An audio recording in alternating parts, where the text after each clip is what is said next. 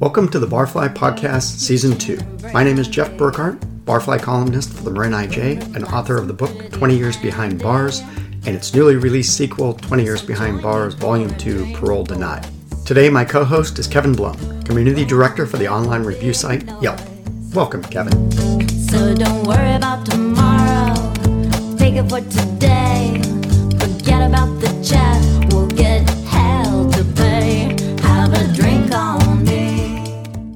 We are back with both uh, Felicia and Luigi Petroni of Piazza D'Angelo Restaurant in downtown Mill Valley. And um, we wanted to really kind of delve into. We've talked about the good stuff that comes with the job. Uh, maybe we could go a little bit deeper into the challenges of running a successful, well, you're lucky that it's a successful restaurant, but the day to day, and also how do you deal with the folks, since you are a almost 40 year old restaurant and you have a lot of old regulars, quote unquote old regulars, who have come to expect something, they probably aren't maybe the most um, embracing of change. And I'm wondering if you can maybe speak to that and how you address that. the number one challenge, and I feel like it's across the board within the industry, is staffing and and retaining that staff. Um, luckily, we did inherit a really great group of people that have been with us for almost ten plus years. Yeah, we have I think a few of our uh, chefs are pushing twenty something, and a few of our servers are uh, also pushing. You know, we have two or three that have been with us for over twenty years. Yeah. Wow. That's And- amazing. Yeah, Yeah. so Right. I, I feel that that's also an anomaly in the restaurant industry. Is Mm-hmm. you know, guy, you get guys that stay for that long, they almost become like family. Right. Sure. So when you do have that front of the house, back of the house turnover, we can really rely on the guys that have been with us for that that long to kind of pick up the slack. Well, kind of a steadying hand. Exactly. Mhm. Yeah, and and that's that really, especially if if that turnover comes in your busy holiday season, uh, you know, it really keeps you afloat. Yeah. Right. I mean, are you finding some challenges in, in hiring new staff? Absolutely. Yeah, absolutely. We were just not getting the responses as you used to get. I mean, when you post an ad, you get maybe two, three applicants that come in versus like 10 to 15 back then. If they even show And up. if they, they even show show up up. to the interview. That's always the challenge. Yeah.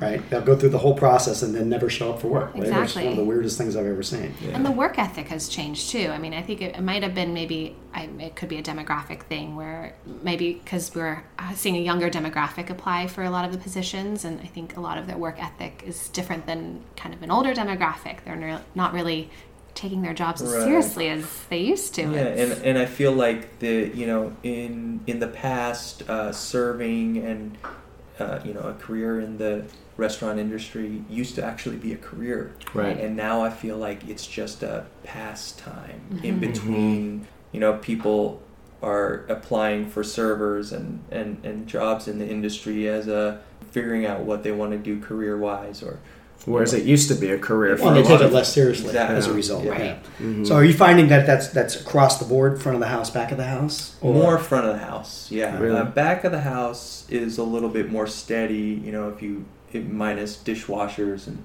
and the lower level pay level positions, but uh, Mhm. As far as you know, our executive chefs and our line sh- line cooks and whatnot, we've They're had hard this. workers. Yeah, they're They're- hard Mhm. workers. We've had the same crew for a long time now. We only benefit from that, you know, Mhm. In a consistency consistency standpoint, training standpoint. You know, well, and consistency is an often overlooked aspect of the restaurant right? business. Absolutely. Better to be great, or better to be consistent than great every once in a while. Right. Right. Mhm. Yeah. Yeah. So, and the kitchen really is the engine that powers the whole thing. Absolutely. Right? Yes, yeah. And, they, and you guys are open pretty much every day of the year except for what is it, Thanksgiving? Thanksgiving, Thanksgiving and Christmas and Day. Christmas. And Christmas Day. Okay, Yeah. so two days. Two yeah. days. So the consistency has to be there. Yeah. Yeah. Now, what do you credit some of the retention? What do you think that, that you think that's just loyalty to to a family that's been treating them well for, for Yeah, thirty you know, years we, or whatever it is? we try and treat them like family. Yeah. So if Yeah. you know, outside of their job, if they ever need anything, if they ever need to talk to us about anything, you know, we're, we're our our doors are always open to them. So I think that helps a lot with retention and in the fact that they're actually excited about working for us. And Right. They, Connected. You know, they're they're just not Right. a number. Which is kind of the corporate model. Right. Right. A lot of times you can be just ground up in the corporate machine and, and feel like you're just nothing to them, Right. really.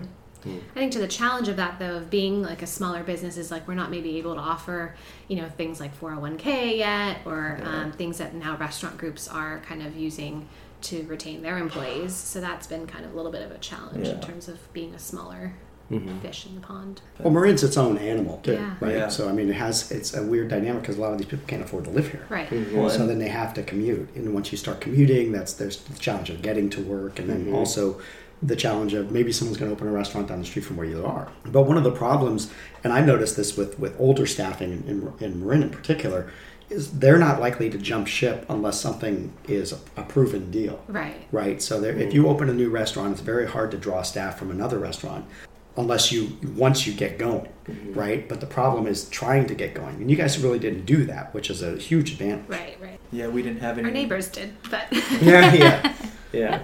Yeah, we, we didn't have any of those growing pains that you would usually find starting from the ground up. Right. Sure. Yeah. Mm-hmm. So, uh, and that really gave us oh. a chance to focus on fine tuning the business and Right. really honing in on what works and what didn't work. Right. You're not reinventing the wheel. You're just Yeah. adding, you know, new stuff to it. Right. Right. Can, So can you give an example or two of, about something you tried that you thought, all right, let's give it a shot. Let's throw some spaghetti against the wall and see if it sticks.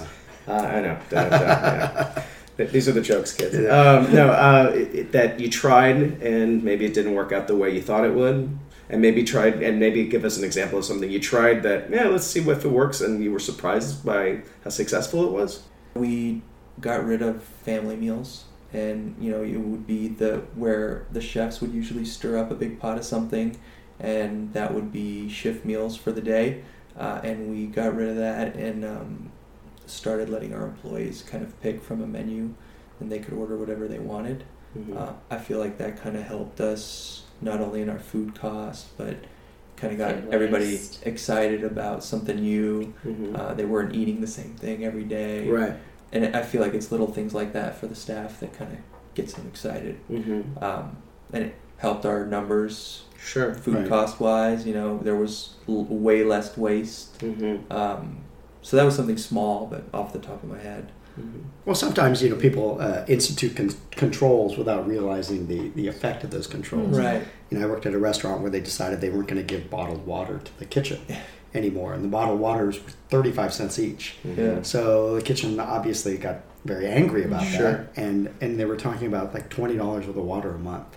And it's like, why not just give it to them? Right? You Right. Can, they could consume twenty dollars with alcohol. And, and Yeah.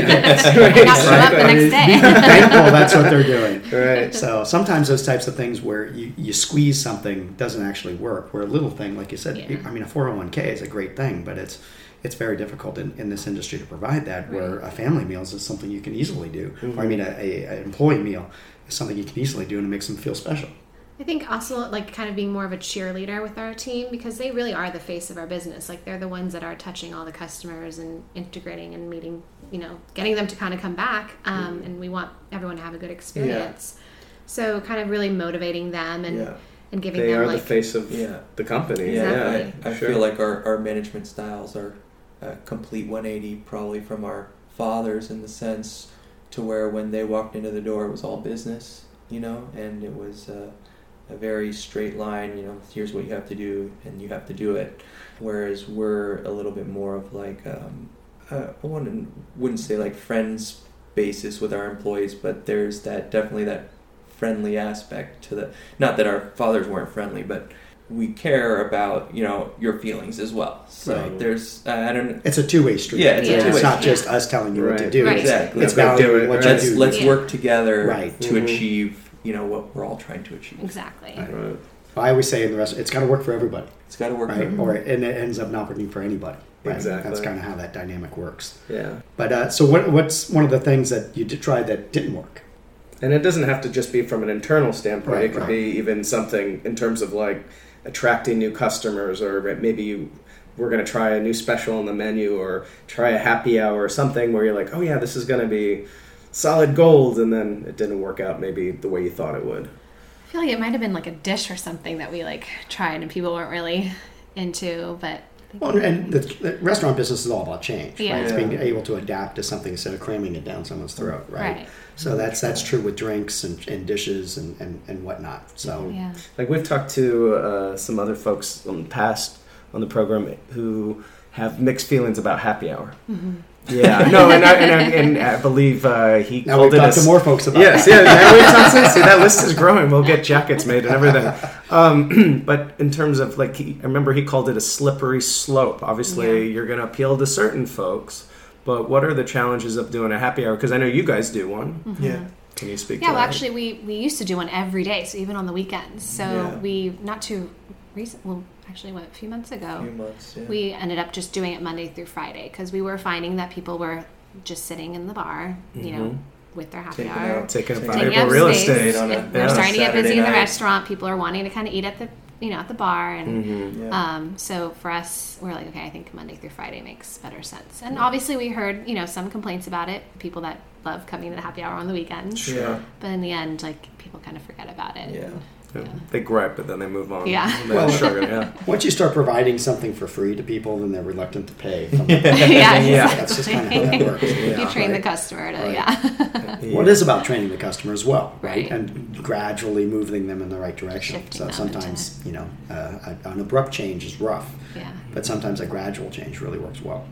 So We did try one thing. Um, we do these. Uh, we try to do like a wine dinner um, every quarter. Um, and one time I went to a dinner in the city. I went to a wine dinner, and they did it where you don't go to like a set time event. You just make your reservation for whatever time, and then the winemaker will actually come to you, and you'll get like a private little wine tasting kind of um, experience.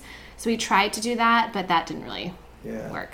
I gotta imagine for It's harder for because I've been to some of those uh, those wine events, and I feel like half the allure is the fact that it The really does social feel aspect. it's the social, it's Yeah. communal. Right. Like you guys take over that back room, Right. and sometimes the patio or both, and I think people like being in that right. Yeah. Yeah, communal they like the setting. mingling and- part of it, and Yeah, Yeah. they get louder and louder with each glass Oh, of yeah. wine, and you know they're laughing. But it, that's the the fun part. So Yeah. it's like it's like why you would you go to a movie theater as opposed to watching something at home. It's that communal experience that you share with others. Right. And regardless of social media and all that stuff, that's what it's all about still. The communal experience. That's Yeah. what a restaurant is. Absolutely. Going out and, and mixing socially with the people in your in, in your community. Don't worry about tomorrow. Take it for today. Please join us next time when we welcome Tristan Merman of Batiste Rum to talk about eco positive rum, mixology, and cocktails in general. My name is Jeff Burkhart. Thanks for listening.